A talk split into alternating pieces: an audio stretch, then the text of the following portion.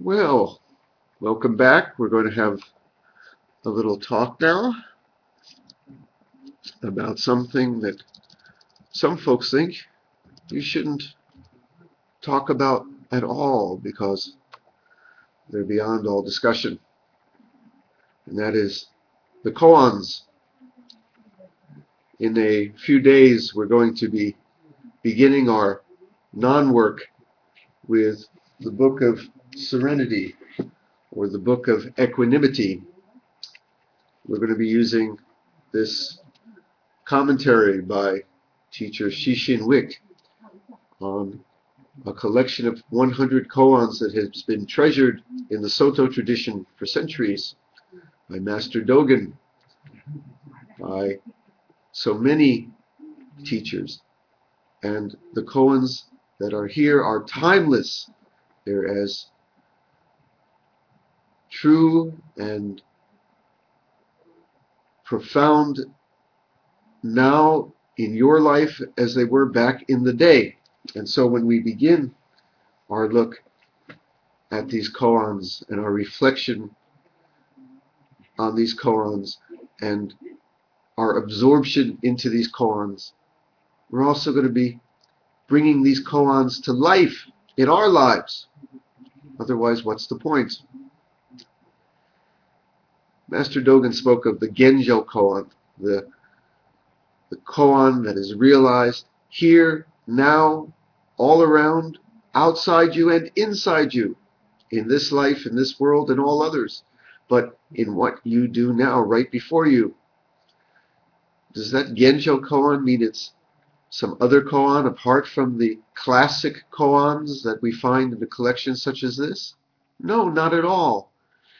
The point is that these classic koans bring to life the very same Buddhist wisdom and compassion that is re realized here now in your life. These classic koans are also the Genjo koan, you see. In our view, and that's the thing, I say, our view, even my view, because there are many views on these koans and how to practice them. And that's my point. When you discuss these koans, in some ways, I'm going to be very blunt. It's a little bit like Christians dis discussing who owns Jesus. What's the right way to, to know Jesus? Or Jews discussing who owns Jerusalem. Jerusalem doesn't belong to anyone. It's a place where we can all come together and live in peace. There may be wrong ways to know Jesus, but a thousand and one right ways too. And the same with these koans. I'm not talking about the one right way to know the koan. It's a place where we all together come together and live in peace and harmony and unity. It's our Jerusalem. There are a thousand and one views when there are a thousand and one people to know the koans, but there's also the taste of the koans beyond all views, beyond all separation. And we're going to know them all. So my point is this, when I say that there are misunderstandings about the koans that are very prevalent, or that a lot of the rumors you hear about the koans, or the biases that exist, I'm not saying that that means that my view is the right one and everyone else is wrong. Quite the contrary. There are so many good ways to practice the koans and bad ways too. These ways are ancient. These ways are profound. These ways will change your life. These ways will change the way you experience you. And unfortunately, what has happened in Buddhist history, and including Western Buddhist history, is certain views developed along sectarian lines about this is the way to do the koans and not these other ways, when in fact, some of these, this is the way to do the koans, were kind of innovations later in history, later in time. They were not the way that it was done by the mainstream for centuries. But that doesn't matter because even if something was an innovation, it could be a beautiful way, an improvement, you see. One of the reasons that there's a very narrow view of the koans is the way they were introduced in the West through some of the first books, like the writings of D.T. Suzuki, or a book like The Three Pillars of Zen. Now again, I'm not saying that the way that was presented by Suzuki or uh, The Three Pillars of Zen was a wrong way or a bad way. It's a good way, I hope, for the people who practice the koans in that way. But those books tended to say that if you didn't practice the koans that way, it's not real koan practice. That has never been true. That is not true now.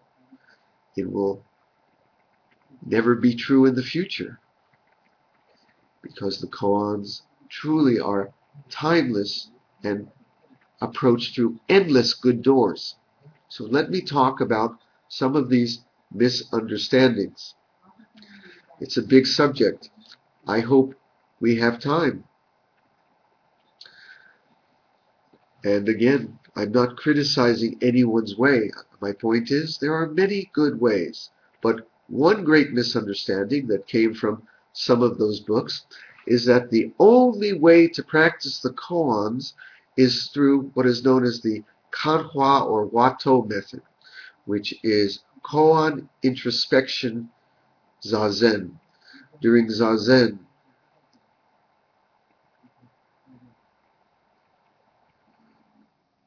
pouring oneself into a koan, a phrase of a koan, or even a word of a koan, losing oneself in the phrase or the word, finding oneself again rushing to the Roshi in a Dokusan room, expressing it either through words or through silence or drawing a circle in the air or quoting an appropriate line of poetry, that this was the only way to appreciate the koans. Well, the fact is, according to the historical record, that was a very late development in the history of Buddhism that was the history is complicated. I can't do justice, but there was a fellow called Dahui. There are other teachers uh, such as Hakuin in Japan, and they went that way. And they could leave the impression, because some of the early Zen literature that came west, that that was the only way to practice the koans. And it's a great way. It's a beautiful way and a rewarding way for, for the people who practice that way.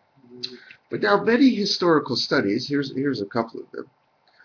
How Zen Became Zen by the recently left us historian Morten Schlütter and the great Buddhologist and historian Steven Heine, Dogen and the Koan tradition.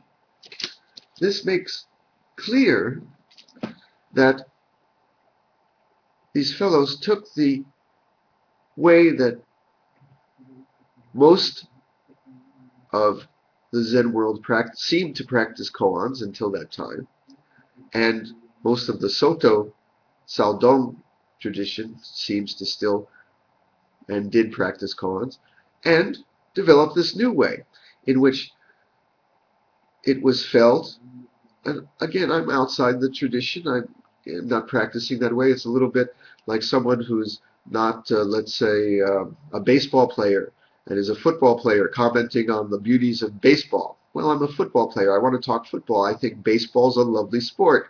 So I, it's hard for me as a non-baseball player, as a football player, to talk about baseball.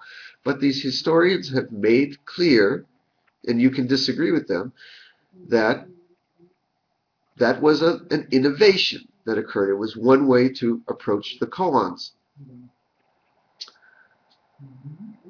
You know, some people don't agree with the historians because they say historians cannot understand koans because they're intellectuals and they're in, live in ivory towers and they study books. Well, there's a certain truth to that.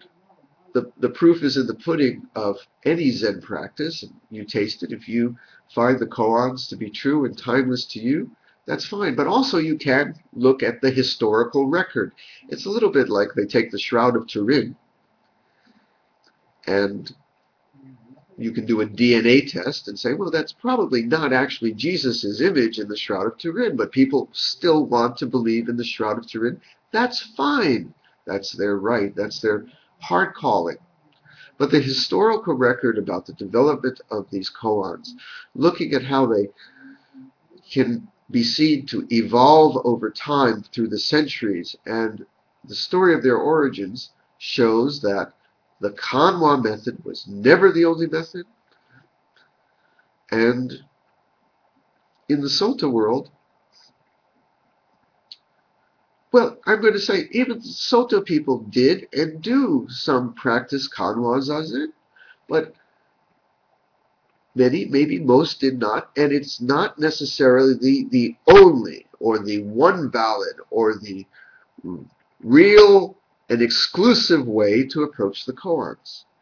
So when we look at the Book of Serenity in the coming days, I'm going to talk about how we're going to approach the koans, which I believe too is not the run right way, my way or the highway, but it is a profound and alive, a piercing, a liberating, a realizing path non-path through these koans.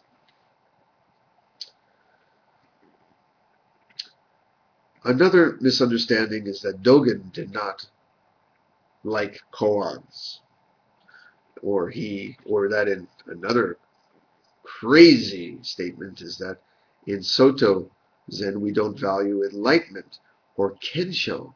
We do. First off, about Dogen. Anyone who says that Dogen doesn't value koans has never opened a page of Dogen, Dogen because all his writings, from the Shobogenzo to the Eihei Koroku, are wall to wall Dogen riffing on koans. What he seems to have been critical of, according to some of his writings, was he was not a fan of the kanwa or wato method, focusing on the phrase or the, the word of koan during zazen. But people can argue about that too. You know, people believe in their own Jesus. Please believe in your own Dogen too. But as far as can be seen from the historical record, Dogen was not a fan of the Kanwa or Wato method of koan introspection during Zazen, but he was a lover, a dancer of the koans, because his way is filled, replete, wall to wall,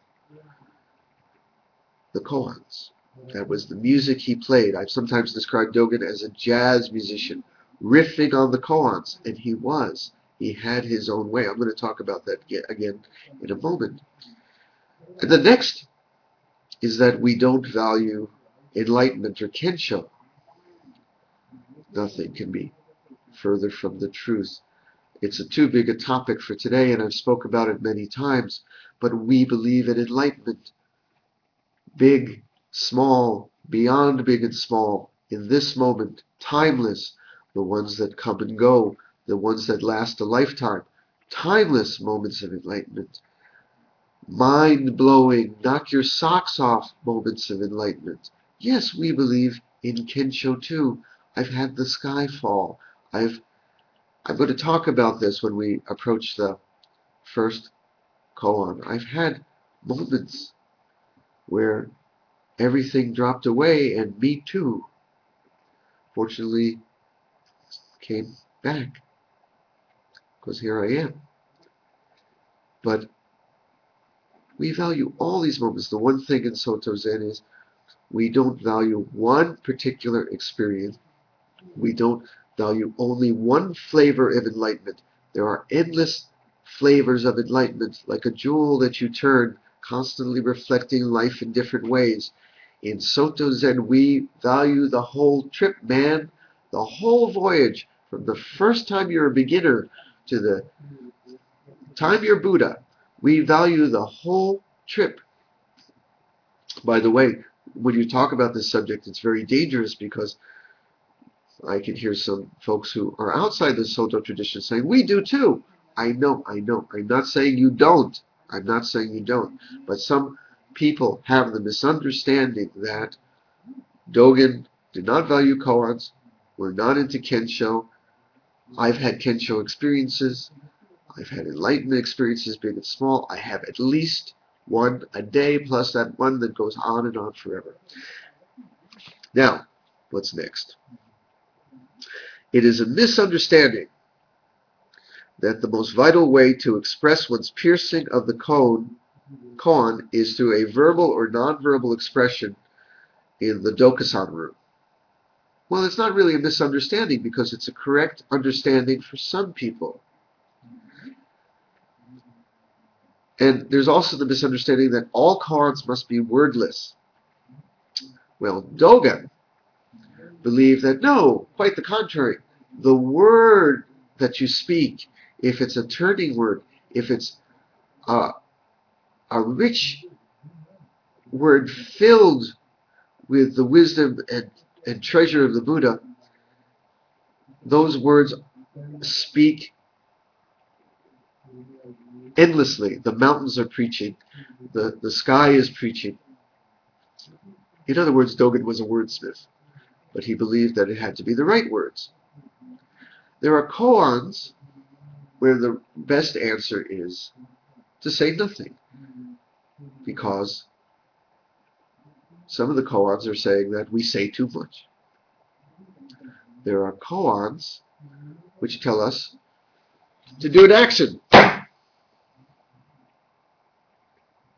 When we get into the koans, you'll see why sometimes that is a lovely way to express what the koan is about. And sometimes you can talk about the koans because this gets to my next point. Let me make sure I didn't. This one here. Well, Dogen could, what I wanted to say is he could throw his stick down with the best of them or draw a circle in the air. But he also could turn out a thousand words to express a koan, sometimes twisting the koan upside down and right side sided again to do it. But the one thing to remember, this is the next misunderstanding, is that the koans must be completely divorced from core Mahayana Buddhist perspectives and teachings and the sutras and commentaries.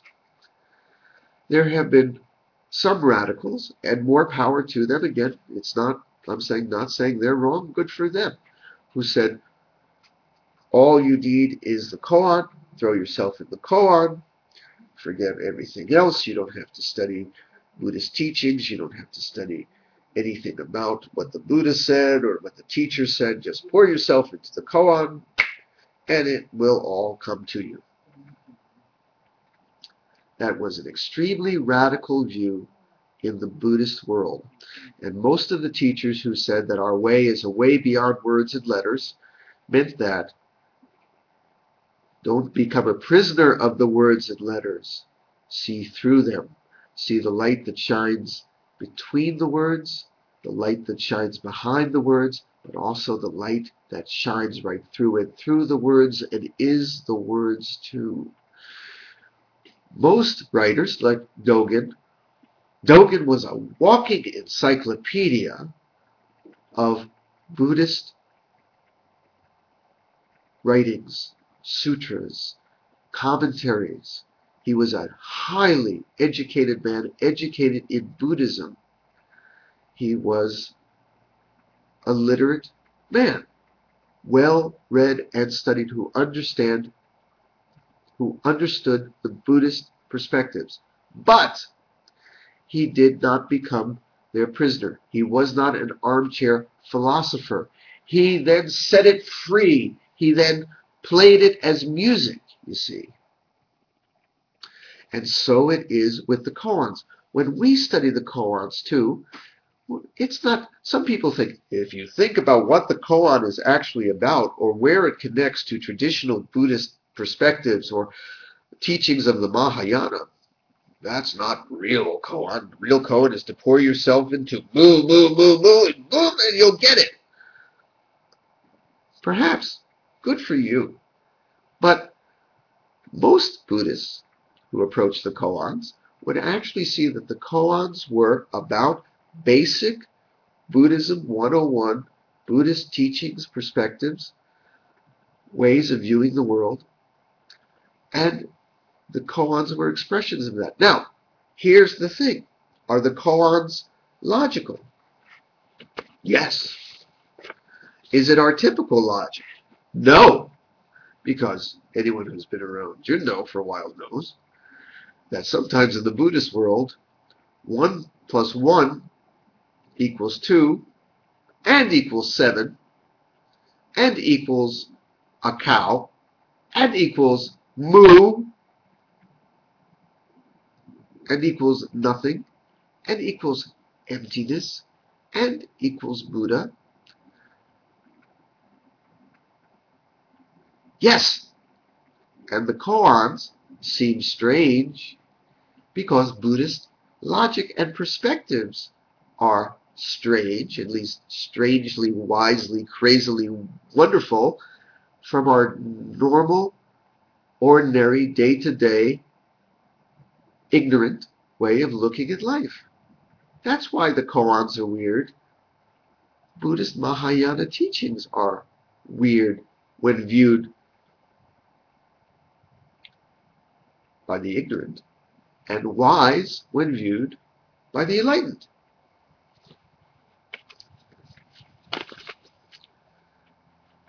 But the koans themselves make sense.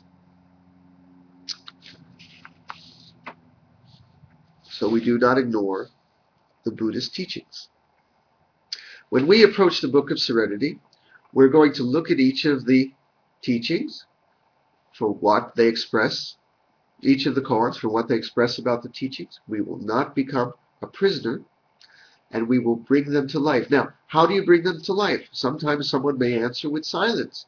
If that silence speaks the voice of the Buddha, then it's profound silence. Someone might quote a psalm lyric or bang on the table. If that's appropriate, good. If you're just going through the motions, not good. But the most important place that I want to see my students realize the koans is in life. Can you live these koans? Can you bring them to life? You see, the stories in the koans are about two guys who were actually living and they were sweeping some grass and they had a little encounter and a moment of realization.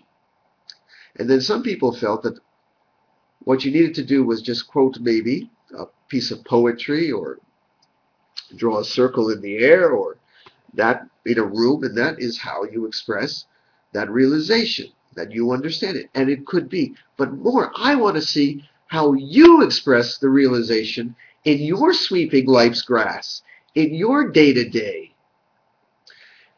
So, a lot of the approach to the koans we will have is when we look at the koan, is there a story from your past that resonates with this koan? Is there some event that is happening in your present life whereby you've taken some perspective, some understanding, some transcendence you gathered from this koan and you applied it in this real situation and you know the situation turned into something quite other than it was. I want to see, in other words, how you really apply these koans where the rubber meets the road of life. And that is how we're going to approach them when we look at the Book of Serenity. It's not armchair philosophy, and it's not all talk. It's not just drawing circles in the air or yelling moo, though there may be appropriate times to do that. It's what happened when the baby was crying? What happened when you got that cancer diagnosis? What happened when you saw the moon over the trees last night? What happened when your wife came over and gave you a hug for no reason and something resonated with this koan. Whatever has happened in your life, I want to hear how the koan came alive for you. Well, we're running out of a little time here, so let me take what time we have left and cover a few more of this. Another misunderstanding is that the koans, well, the stranger the koan, or more non-understandable it is, the better. Well, you know, yes, but no. Let me tell you why no. The no reason is that originally when these koans were written, they may not have been really that non-understandable to people who, number one, were clued in to basic Mahayana teachings and could recognize them in the koan, which was most educated Buddhists or monks at the time. they'd go, oh, I get what that koan's about. It's about teaching number 46. And so that was the first clue that they could understand what the koan was about because they knew the teaching behind the koan. Most of the koans, you can identify the teaching. And the other thing is, the way the koans are expressed is the same way I express living koans in the form. For example, sometimes someone will ask me to express a, a, a, a, teaching, and I'll use a quote from the Beastie Boys, or I'll refer to a popular TV show like Lost, or I'll uh, recite a poem by T.S. Eliot in order to bring the koan to life. Well, this is what they were doing back in, uh, let's say, the 12th century, 10th century, 11th century. But they were using 10th century, 11th century Chinese slang and poetic references and pop culture references in order to express things. So it's as if right now I had to express a koan and I used somewhere in my expression uh, Thomas the Tank Thomas the Tank uh, engine, Bart Simpson's Cowabunga, and Bling Bling.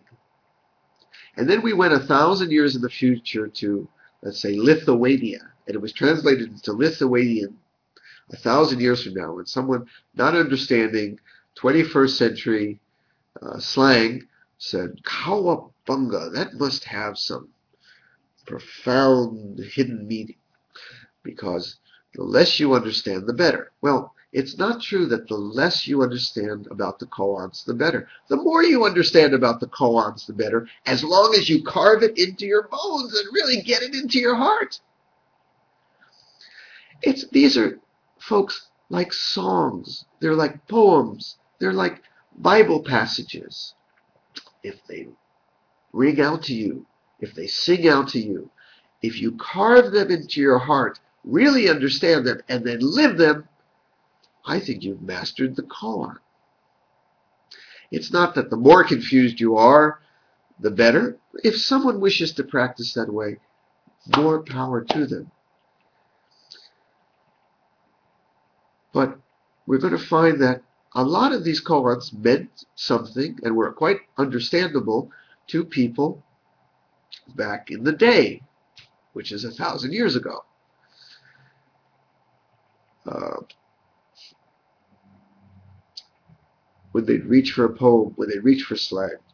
They understood more than we do. And just because we don't understand their cowabunga doesn't mean that all about the koans are supposed to be not understandable. But some things about the koans are supposed to be not understandable. Why? Because there are parts of the koans that are not expressed in words. You don't talk about it. What is emptiness? What is dancing? What is the moon.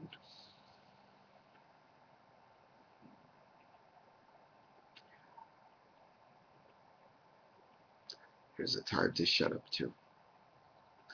As long as that shut up speaks with the Buddhist tongue. There's a time to quote a poem. There's a time to draw a circle in the air. There's a time to shout Cowabunga as long as it speaks with a Buddhist tongue.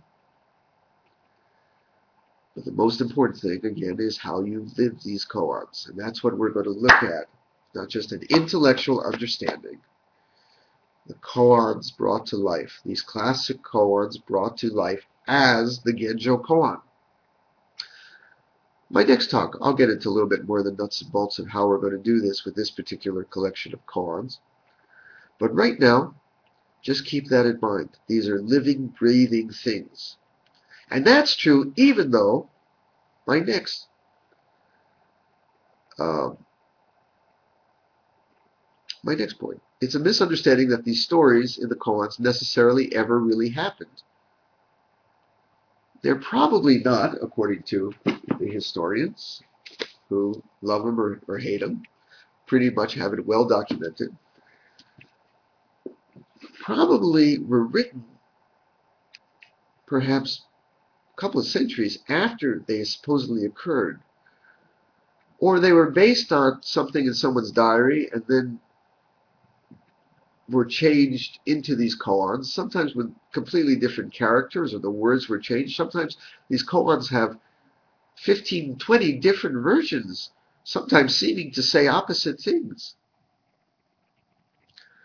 Because like poems, like songs, they were written by authors, you see. Does that make them less? No, because songs and poems can be timeless, and so can these koans. Even though they never happened. And even though they may, if they did happen, happen centuries ago, they happen if they happen in your life now. And they're as real as real can be when you make them real in your life. So it doesn't matter if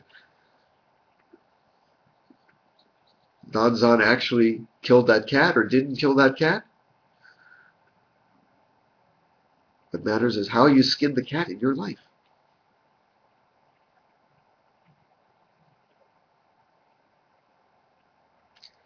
It doesn't matter if Bodhidharma actually had a conversation with Emperor Wu and he said, No merit. It's that you pierce the meaning of that in your life. Now, bring it to life. Then the koan is as real as real can be in your life. Another misunderstanding is that the koans can only be answered instantaneously and spontaneously, or the answer has no value. Some people may believe that, and I support them if they do, but that's a misunderstanding. There was the view that the only real Zen is when you start living without anything that's less than spontaneous. Life is spontaneous because life is this moment and this moment and this moment. The question is how you bring the koan to life this moment. It's not that you have to be the best impromptu responded to the koan, though that there was that view by some people. It's that the koan fills this instant and all instants in your life because it's a living thing. Another misunderstanding is that when someone in the in the koan received, he heard the sound of a pebble and he was enlightened. The end. He lived happily ever after. That's a great misunderstanding of the koans. And, you know, I know that, again, I'm not saying that I'm the only one who knows that because practitioners of all flavors of Zen Buddhism have come to realize that the koans did not end at the end of the koan. He was enlightened, and that was it, and he lived happily ever after. That view was sometimes expressed by, for example, Suzuki, D.T. Suzuki, not to be confused with uh, Soto Suzuki Roshi, D.T. Suzuki, who sometimes in his books left the impression that the fellow was enlightened and then he lived spontaneously and perfectly from that moment on. Well, the koan is like the movie that ends, you know, and the end they live happily ever after. Well, there is more to the happily ever after. Enlightenment goes on and changes, and it's not only one thing. You see many of these characters in the koans become enlightened, and then they're in another koan a few years later, and they get enlightened again. How did that happen if they were enlightened the first time? My point is really very simple. The realization that comes from a koan is like a turning jewel, constantly changing in its facets. What is it today? Maybe even be a different facet from what it is tomorrow. There is another misunderstanding is there's only one right answer to this, to a koan, where sometimes there are many right answers, or sometimes there's a perspective beyond all perspectives, but it's like a jewel that turns. There may be one jewel, but the way the light shines on it today is not the way the light shines on it in your life tomorrow, does that mean yesterday's way of seeing the jewel is wrong and today's way of the light reflecting on the jewel is right? No, it's all the very same jewel and all the very same light. But new things come to light each day. New things are enlightened each day, and therefore the koans can change each day. So live these koans. Breathe life into these koans. And then these koans are real and as treasured in your life as they have been in our traditions for centuries. And I hope when we begin our work with the Book of Equanimity, the Book of Serenity, the Book of Equanimity, that I can do this with you a little bit to we will dance the koans, you see. We will sing the koans. Some koans we will pour ourselves into and have nothing to say. Sometimes we will pour ourselves into the koans and feel completely confused and frustrated. It goes with the territory. Sometimes we will pour ourselves into the koan and say, yes! And sometimes we will say, no! And sometimes we will just laugh, ha ha ha ha! And sometimes we will cry. And sometimes we will just embrace each other and know. But in all cases, we will live these koans together. Shall we sit with that?